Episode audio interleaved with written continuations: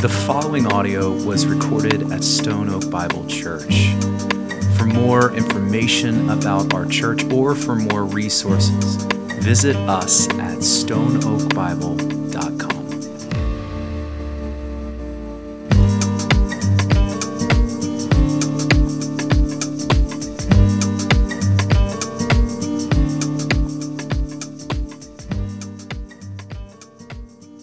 I hope you've had a great morning. Listen, this one's gonna be a fun one. Um, this might be the text that we're looking at this morning. Might be one of the most uncommon texts that you'll ever hear preached. In fact, I do. I can't remember if I've ever heard this preached. So there's a chance you might not have either. And so I'll say it again. This one's gonna be fun. Um, and uh, before we even get to it, Listen, it brings us to something really important, something I want to bring out as we come to a text like the one we're about to look at. Um, even before we talk about the what, I want to take just a quick moment and talk about the why. Why are we even looking at a text like the one we're about to look, like, look at this morning? Um, this is important, and I think it touches on one of the core values of our church. And um, I'll say it like this We believe this is our authority. We believe this is our foundation, our solid ground. And, and when I say this, we mean all of this. All of it. I mean, all the parts and all of the verses and, and uh, all of it, all the books. And, and now, yes, there are some parts of this that are easier than others. Um, there are some parts of this that are so easy to apply, to understand, but all of this is our foundation, all of it. And if we as the church don't know what to do with sections of this, and if we as pastors, teachers, churches decide to skip or avoid sections of this, guess what we're training our people to do? What we're training the church, we're, we're, we're teaching that we should avoid sections of this because it's hard. And we don't want to do that. Uh, there's, a, there's a scripture in, um, that Paul says to Timothy in 2 Timothy. In 2 Timothy 2 3, um, in verse 14, it says, But as for you, Timothy, Paul's talking to Timothy here, he says, Continue in what you have learned and have firmly believed, knowing from whom you learned it, and how from childhood you've been acquainted with the sacred writings. The sacred writings are this.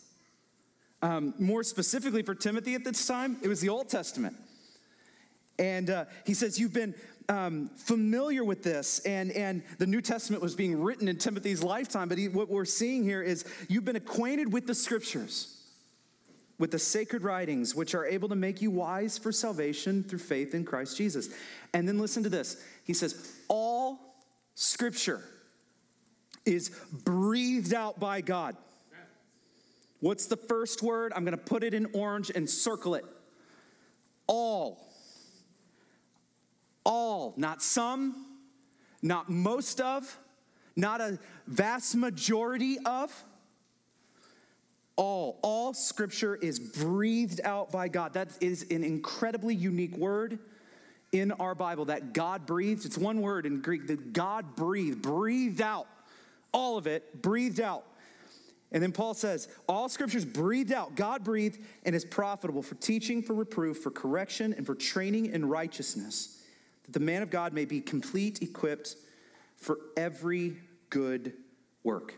So, all of this is for us. All of this informs what we believe, our doctrine, and all of this informs what we do, how we live our life. All of this, as Paul says, is beneficial to us all. All.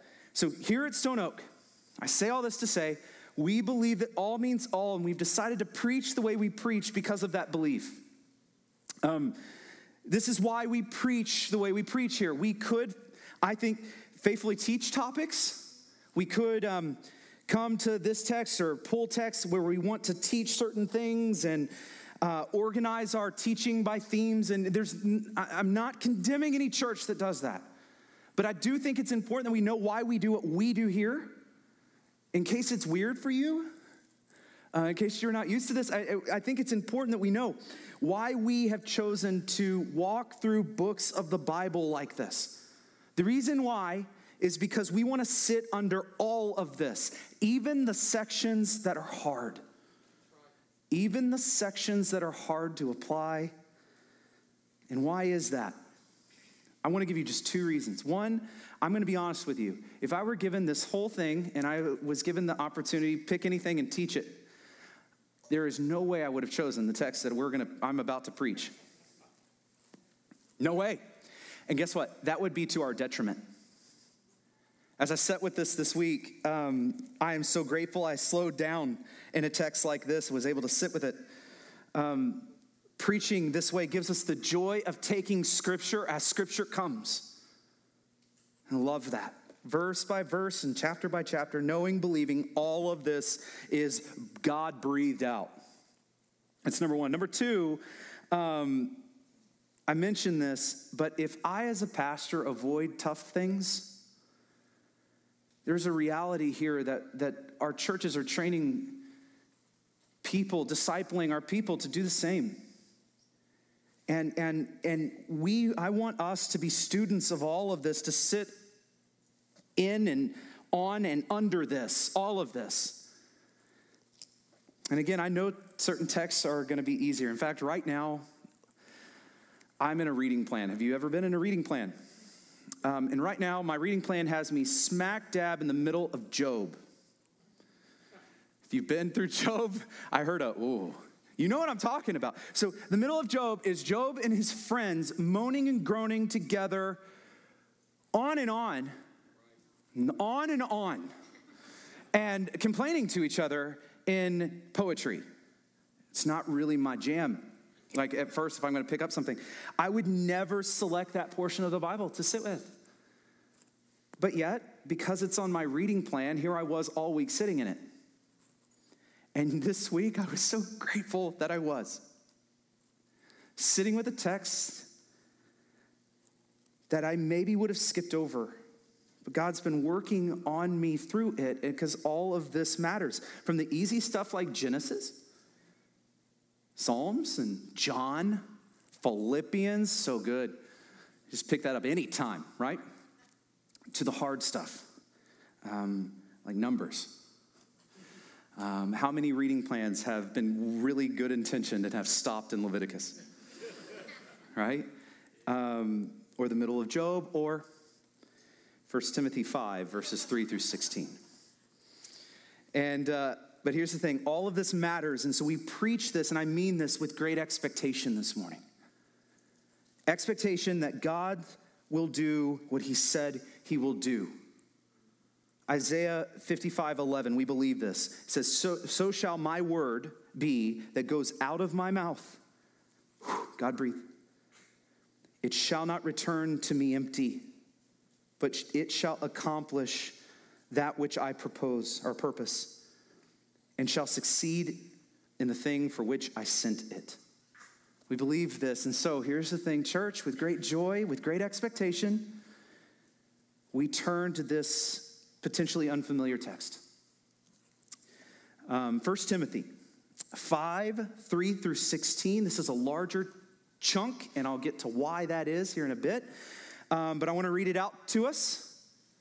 And I want to encourage you as I read it, just follow along with me. It says this Honor widows who are truly widows. For if a widow has children or grandchildren, let them first learn to show godliness to their own household and to make some return to their parents, for this is pleasing in the sight of God. She who is truly a widow, left all alone, has set her hope on God and continues in supplications and prayers night and day. But she who is self indulgent is dead even while she lives. Command these things as well, so that they may be without reproach. But if anyone does not provide for his relatives, and especially for members of his household, he has denied the faith and is worse than an unbeliever. Let a widow be enrolled if she is not less than 60 years of age, having been the wife of one husband, and having a reputation for good works. If she has brought up children, has shown hospitality, has washed the feet of the saints, has cared for the afflicted, and has devoted herself to every good work, but refused to enroll younger widows. For their passions draw them away from Christ. They desire to marry and so incur condemnation for having abandoned their former faith. Besides that, they learn to be idlers, going about from house to house, and not only idlers, but also gossips and busybodies, saying what they should not. So, I would have younger widows marry, bear children, manage their households, and give the adversary no occasion for slander. For some have already strayed after Satan. If any believing woman has relatives who are widows, let her care for them let the church not be burdened, so that it may care for those who are truly widows. You ready? I want to start with prayer, and then let's walk through this together. God, we come to your word, and uh, first and foremost, we thank you that you have given us your word. We know it is, as your word says, God breathed, and we know that it will not return void. So, in this moment, we pray that you would go before us in your word and that you would shape us and that you would help us to see. We give you glory for it and we thank you. In Jesus' name, amen. Amen. All right. Um, as you can tell, that was a long, longer than normal uh, section of text. There's a reason for this. There's a reason we chose not to break this one up. Um, and the reason for that is because it really speaks to one thing and uh, it's really not possible to break this up all that well because you'll repeat or miss something. It's just so intertwined. So we're here with a bigger section. I'm going to do my best to faithfully present us with the big theme of, of this text um, as we look at this, the idea that Paul's putting before us. And um, I want to give it away all up front. So we look at this text. Paul is writing to Timothy that he and the church um, listen, would care for and love the widows in their community with wisdom and discernment. Okay, that's the big bucket theme. You would care for and love the widows in your community with wisdom and discernment. That theme connects all of this together. Um, with, uh, with that main point, there are three things that are going to emerge in this text. And so, what we're going to do this morning is we're going to look at these three things that weave themselves in and out of the text I just read. And we're going to examine them as we zoom in on them. But first, Paul starts off by saying this two words honor widows. Main point. All right? That's it. That's the command of the whole. We could just close up and go home. Honor widows. Um, but here's the reason we can't just close up and go home. Because right after he says that, he gives wastes no time at all giving us a qualification. And he says he, he, he's going to qualify things, define things, and what he's really going to do is show us how we are able to honor widows well. What this actually looks like to love and to care for them. And he does this by giving us three things. These are the three things that we're going to look at as we look at this text. How do we care for, and love those in need. Number one, we are all called to discernment. Discernment. Discernment is the ability to judge well what is good, what is bad, what is right, what is wrong, what is false, what is true. Discernment. We are all called to discernment. We're going to see this all throughout our text. I'm going to highlight it. Um, here we go. He says, verse 3 honor widows who are truly widows. He qualifies it, and he does it again. Verse 5 she who is truly a widow. You don't have to say it with that weird inflection, but I'm just doing that to get a point here. Same word, truly. This is a qualification word that calls us to have some discernment. Then my goodness, he gives us a bunch of qualifications, doesn't he? We have verse 9. Um, let a widow be enrolled if she is not less than 60 years of age. Qualification. Husband one, or uh, uh, been a wife of one husband. Qualification. having a good reputation, qualification, brought up children, hospitality, washes the feet of the saints, cared for the afflicted, devoted herself to every good work. Qualification, qualification, just gives this list, right? And then in verse 11 says it again refuse to enroll younger widows. Now there's an age qualification. We see qualifications. What on earth do we do with all of these qualifications that we see in this text? And honestly, um, this can be hard. And what is this? What is Paul getting at? As I was thinking about these and asking that question, something just hit my mind, and I actually printed it, and it's this. Okay, this means nothing to any of you because I'm up here and you can't read this. Um, what this is, is our church's benevolence policy. If you want a good read on one Monday morning, uh, do you know what a benevolence policy is? Benevolence policy, what it is, tell you the truth, it's a lot like what you read in 1 Timothy uh, 5 3 through 16. A lot like it. Um, it's, it's we as a church want to care for those who are hurting. We want to care for those who are in need, to come around people that are struggling. Yet, how do we do it? Do we just, every need that's presented, just be like, you get money, you get money, take it, everyone? Like, is that our response? It sounds like it would be awesome, but that's not our response. Why? Because we want to be faithful stewards of what God has given us as his people, as the church. Um, and that would not be wise, okay? It's not, it's not wise. So what do we do then? We have attention. We have on this hand, we want to love and care for those who are in need. And on this hand, we want to be discerning, faithful stewards. How do we, uh, what, what, what do we do? What do we do there? Well, we do something very similar to what we see in 1 Timothy 5. We do something like this. What this is, is um, a benevolence policy. Our qualifications that we have here, they're, they're different than the ones we see here. It's very true. Um, our needs that we face are different than what we see here. That's very true. But the heart's the same. It's a call to discernment. It's a call to be wise. And so we think and pray for wisdom and clarity on how we can engage with those who are hurting. That's what this is. We write it all out like this. Why do we do that? I don't enjoy this policy stuff. Craig does. I don't. I don't at all. If you know Craig, you know he does. Um, but here's the thing we do this so that when needs arise, we are ready. We're ready. We're, we're ready. We're able to step in. Um, as much as I would love to just shower everyone with dollars, um, we can't. It wouldn't be wise. And so we want to make sure we're good stewards. And so what we see here in this text that I just read is a lot like the ancient Ephesian early church's benevolence policy for a particular issue they're facing in their community. It's a lot like this. It's so that they could love for and care for the widows who are in need in their community and at the same time be wise and discerning stewards. That's what we see here.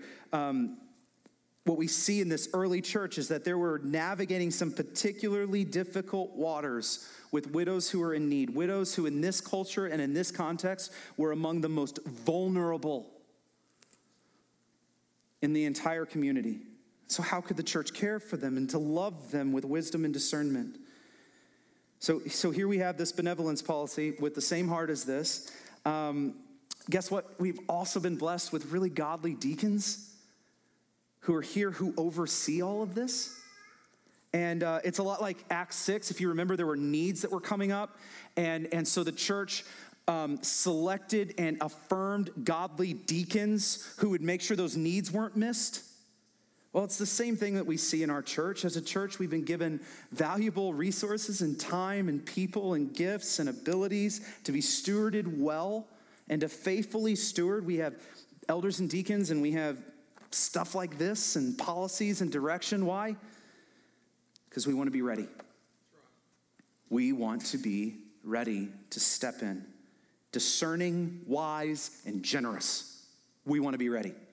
So, this is a good time for me to ask a question. I want to turn this now to you. Are you ready?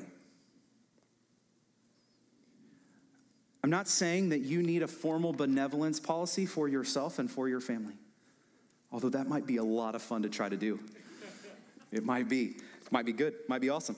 But what I am asking is how can you manage this faithfully that you would love and care for those who are in need, which God has called you to do, and that you would be a wise, discerning steward, which God has called you to do and to be? How do you do this when someone presents you with a need? If someone were to present you with a need, ask for something, what would your response be? Would it be whatever mood you're in? How would you respond? Depending on who you ask, you'll hear things like, well, as a Christian, aren't you supposed to say yes to everyone? I mean, saying no is not very Christian like. Then you'll hear others who say, well, what about when helping someone hurts them? We shouldn't say yes to that. How do we balance this? What do we do? Listen, this is not easy. It involves prayer, it involves wisdom, and it involves that discernment. We are all called to discernment. What we see modeled here in our text, just very simple, is it is not anti Christian to have a thought out and prayed out guideline for how you can engage in generosity. It's not anti Christian to be discerning in your generosity. That's true for us as a church. It's true for you. It's true for your family. We can be responsibly generous, discerning, wise, caring, and loving. And that's just one of the things that comes out of this text that we see being played out. I want to encourage you today as an individual, as a family, to ask yourself this How can you care for and love those who are in need with wisdom and discernment as a faithful steward? How can you do it? Okay, now you might hear what I just asked in the direction I just went and say, well, Pastor, that is not fair. Because this is a text written to a pastor and about a church, and here you are poof, turning it on me. Aren't you stretching it a little bit to apply this to me and our, my family? Um, thank you for asking. No. no, I am not. Because the second thing that we see in our text is not only are there qualifications, not only is this call to discernment that we see all through this, but church, we also see a beautiful balance in this text between the church and the people. We are called to discernment, yes, but we, church, number two, are all called to engage. Look at this. Just, I'm going to go quickly again. Verse 4. But if a widow has children or grandchildren, let them first learn to show godliness in their own household, right? To make some return to their parents, for this is pleasing in the sight of God. How's that for clarity? Verse 8 If anyone does not provide for his relatives, especially members of his household, he has denied the faith and is worse than an unbeliever. Like, there it is. That's real clear. That's like, Whew, that's serious. Verse 16 says it again. Um, if an, any believing woman has relatives who are widow, let her care for them. Let not the church be burdened, so that it may care for those who are truly widows. There is a balance here. And I want to put before you that there is a God designed order that we see in this text. God's plan, first and foremost, is that we, as the children of God, would love and care for each other. That we would provide and look out for each other. It was never God's plan for the institutional church, the big church, this, to take away the responsibility that is yours to care for your brother and sister. We are all called to engage together in this as brothers and sisters. In this early church, Paul was not letting them get off the hook saying, nah, the church will take care of the widows. Ah, the church got it. We're good. No. This call was for the family of God to care for the family members. Um, it's my firm belief, church, that God is all about the smallest units first. Um, I've used this before, I've used this example before, but there is really no better example of this. And so I'm going to unashamedly use this again, okay? You may have heard this before, but listen, it's the example of politics. Um, by the way, calm down, not going to get controversial here, I promise. Um, we see this debate in politics all the time. And I want to bring out something here. It's this principle that's called, big word here, the principle of subsidiarity. If you've heard me use this before, you know where I'm going, but, but hang with me. Um, in this text, we see this obscure government idea, political idea in this text, and it is beautiful. I want to point, point this out. In government, the principle of subsidiarity is this it is that nothing should be done by a larger or more complex organization, which can be done well by a smaller and simpler organization. Okay? Um, so, what does that mean? What does that look like? Well, it, what it looks like is that if there's a problem in the community, the best way to fix that and address that problem is the community, not some top down approach. It should be dealt with on the most immediate and local level first. All right? Um, so families matter, neighborhoods matter, local authorities, local governments matter. Okay, the, the real power is in the smallest units. Okay, that is in government, and this is not a government class, and I promise you I'm done. All right, um, but what we see here is that this principle is deeply connected to what we see coming out in this text, and I want to highlight something here.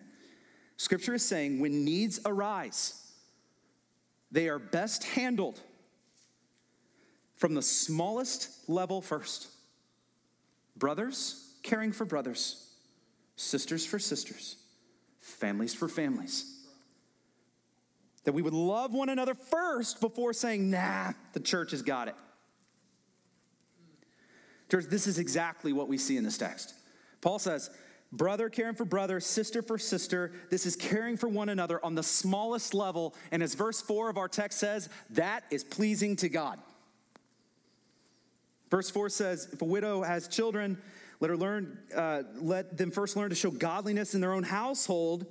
Return to the parents. And he says, For this is pleasing in the sight of God. What is going on here? Well, here's the thing we should not try to outsource or offload our responsibility to care for one another, to care for our families, to care for our brothers and our sisters, in this context, to care for widows. We should not try to offload that responsibility. Instead, we should shoulder our responsibility to engage for the glory of God because, church, that pleases God. That's what we see here. This doesn't mean, by the way, that the church should just close its doors and say, nah, we're done with that. You got it. That's not what this means. It's not what this means. The church should not stop being generous. But here's the thing it's just we can't forget that God actually desires to use you. We cannot forget that. Here's the, the point the church's generosity as a whole is not meant to replace yours. It's meant to come alongside, in addition to, not in replacement of. This is God's plan for his family, his church, the people of God, and it pleases them. Our call is to care for and love with wisdom and discernment as stewards. That is our call. So let me come back to the question How can you, how can we care for and love those who are in need with wisdom and discernment as faithful stewards? How can you, how can we do that? What could this look like in your life today? Are you aware of the needs in your own family, in your own church family? Are you trying, hard question here, are you trying to outsource those needs? Or are you willing to step in and say, let me help? Can't do everything, but I can do something. Are you willing? This is a hard question. Are you willing to be inconvenienced by the needs of one another? Helping people is never convenient. Are you willing to be inconvenienced by the needs of others? Now, I do want to pause here. As a pastor, I want to always make sure to, I'm good at doing this. Um, listen,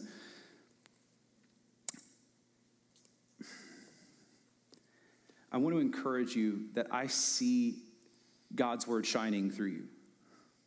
Um, in so many situations, I tried to think of them and it was just overwhelming. So many situations I have seen you model this text so incredibly, multiple times. Let me give you an example. Someone will have a surgery, it's a big surgery, and it will be like weeks or months, and I didn't even know about it. And then I go and I hear about it, and I'm like, man, didn't know, do you need anything? It is not uncommon for me to hear something to the tune of, no, my community group really came around me. Now, I have meals for the next month. Um, no, we're, we're good. I've seen financial needs being generously handled. I've seen people giving of their time and resources I've seen so many of you honoring your father and mother, that Old Testament commandment, right? Caring for them as they age and as their needs grow. Church, I will say it again this pleases God. This pleases God. It is not all that uncommon for, as a church, for us to not spend our entire benevolence budget each year. Why? Because so often the needs of our congregation are being met by you. And I want to encourage you and thank you. Keep it up, church. Um, thank you for caring for those. I'm even going to go a step. Thank you for being aware and seeing those who are hurting and stepping in and engaging. Again, verse 4 this is pleasing in the sight of the Lord. Are we perfect at this? No. But I see us living this out. And so I want to ask, like, how can we as a church and as individuals and as families, how can we care for and love those who are in need with wisdom and discernment? As faithful stewards, church, you have a part to play in that. Um, and it leads to the third theme that we see. So, first theme uh, we are called to discernment. Second theme, we are called to engage. And theme number three, we're going back to basics here. We are all called to generosity. Um, generosity is it's a readiness to give more of something, as in time or money, than is strictly necessary or expected. It is showing kindness toward others. That's how it's defined. You're called to that, church. Okay, buckle up for just a moment. I'm going to take about a minute, maybe two, and I'm going to rapid fire at you right now with uh, some scripture. Okay, don't feel like you got to follow me unless you're competitive and like I got this. Like, don't worry about it. Um, I'm to put them on the screen, but I want you to see something here. Okay, Jesus says in Matthew 25, "For I was hungry and you gave me food." I was thirsty, you gave me drink. I was a stranger, you welcomed me. I was naked, you clothed me. Sick, you visited me. Prison, you came to me. Then the righteous will answer him, saying, well, Lord, um, when did that happen? When did we see you hungry and feed you? Or thirsty and give you a drink? And when did we see you a stranger and welcome you, or naked and clothed you? And when did we see you sick or in prison and visit you? When did that happen? And the king will answer, Truly I say to you, as you did to one of the least of these, my brothers, you did it to me. Jesus here is calling his people, his followers, to care for and love one another, to be generous and kind with our brothers and sisters, especially those who are vulnerable and in need. And wouldn't you know that that kind of generosity became the mark of the early church? Acts 2 and all who believed were together and had all things in common. They were selling their stuff, distributing it to all, as many as any had need. And day by day, attending the temple together, breaking bread in their home, and receiving their food with glad and generous hearts, praising God and having favor with all people. And the Lord added to their number day by day those who were being saved. What Jesus said in Matthew was now a defining mark of the church in Acts. And my goodness, did it ever become a predominant theme in the entire New Testament? Here we go. Galatians 6 Bear one another's burdens, and so fulfill the law of Christ. James 1 Religion that is pure and undefiled before God the Father is this to visit orphans and widows in their affliction and to keep oneself unstained from the world. 1 John 3 17. But if anyone has the world's goods and sees his brother in need, yet closes his heart against him, how does God's love abide in him? Little children, let us not love in word or talk, but in deed and in truth. Whew. Romans 12, contribute to the needs of the saints and seek to show hospitality. I got I could have given so more, but I'm being kind. One more. This just shows you it's not about just going through the motions obligation, but this comes from the heart, love and action. 1 Corinthians 13:3 says, "If I give all I have, deliver up my, my body, even given my body to be burned, and have not love, I gain nothing. So, what he's saying, it just cuts to the heart. It's a heart of love and generosity. I could give more. But the point here is this God has called you first and foremost to himself through Jesus Christ. First and foremost. And in Christ, you, brother, you, sister, are called to be generous. He has called you to love one another, to care for one another as Christ loved and cared for you. This church is not a side point. Um, this is not a sub point or some like side note in the New Testament. No, no, no, no. This is repeated all throughout Scripture. Parents, uh, actually, teachers. Teachers, raise your hands. How many know? If you've ever been a teacher, Man, our teachers are shy. I know you are here. Okay, listen, how many know? What do you do when you want your students to remember something? You repeat it over right? Okay. Church, this is important because God repeats it over and over and over and over again. He's calling you, calling me to be generous with each other, to see each other. And listen, generosity is not always money. Sometimes it is, but so many times it's not. Uh, do you have a generous heart with the resources that God has placed into your hands? Can be your time, for example. Um, my goodness, we are busy. In so many ways, time is our most valuable asset. Let me ask are you generous?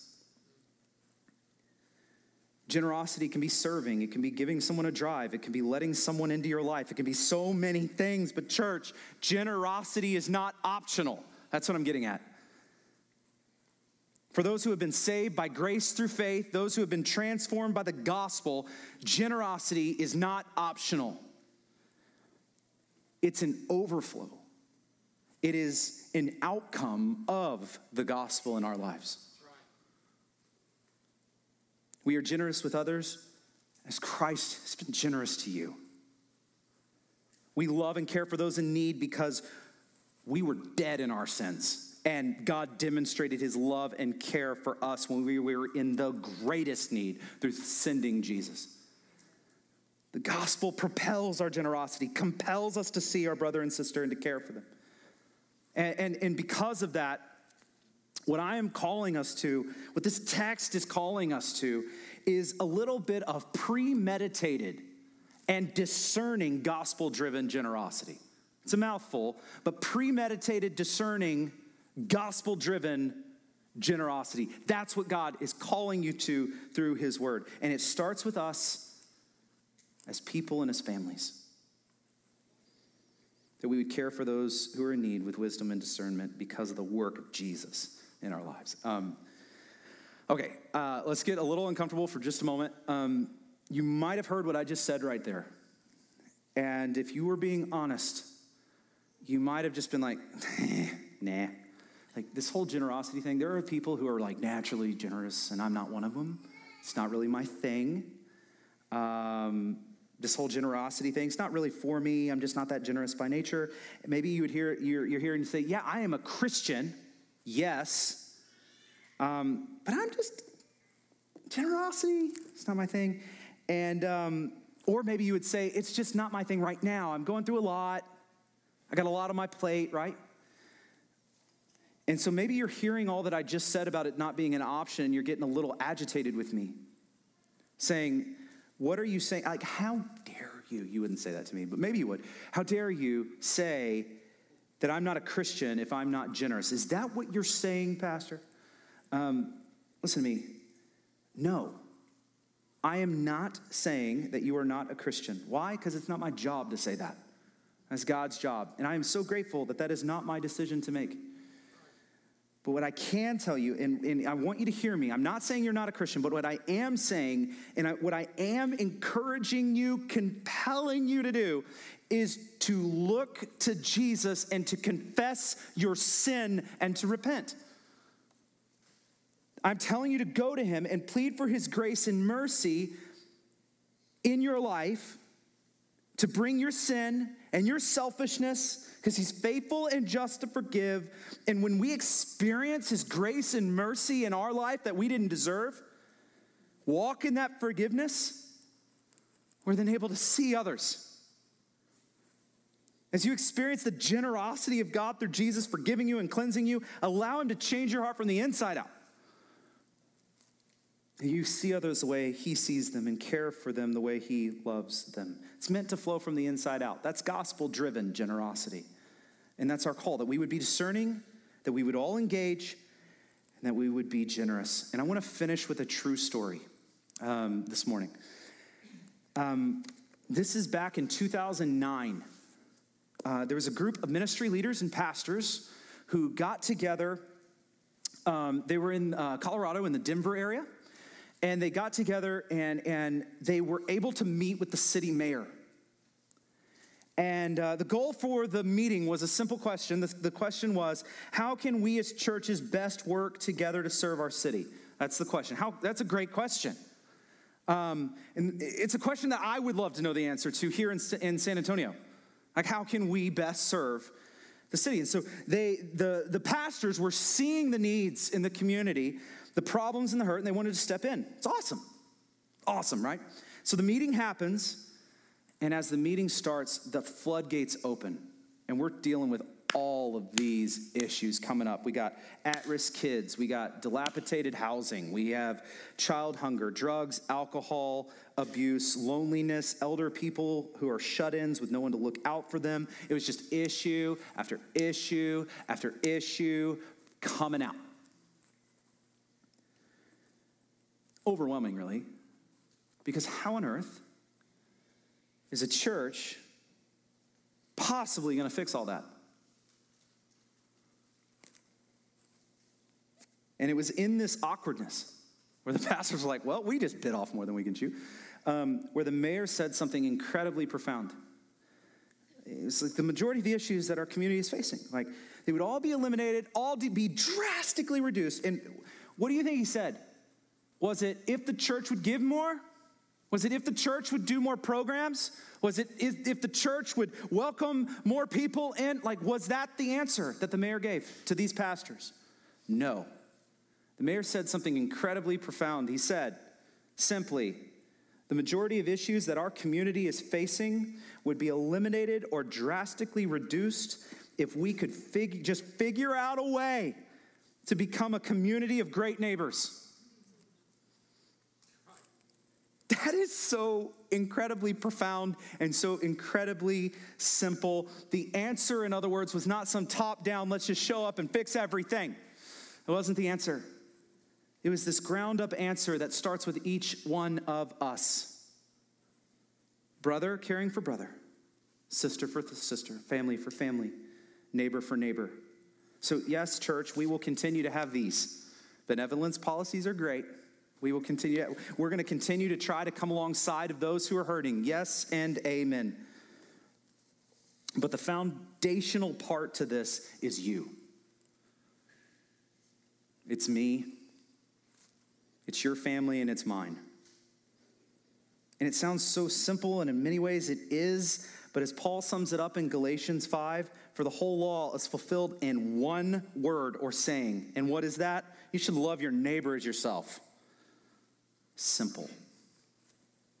Church, that's our call. Your call is to be discerning and engaged and generous.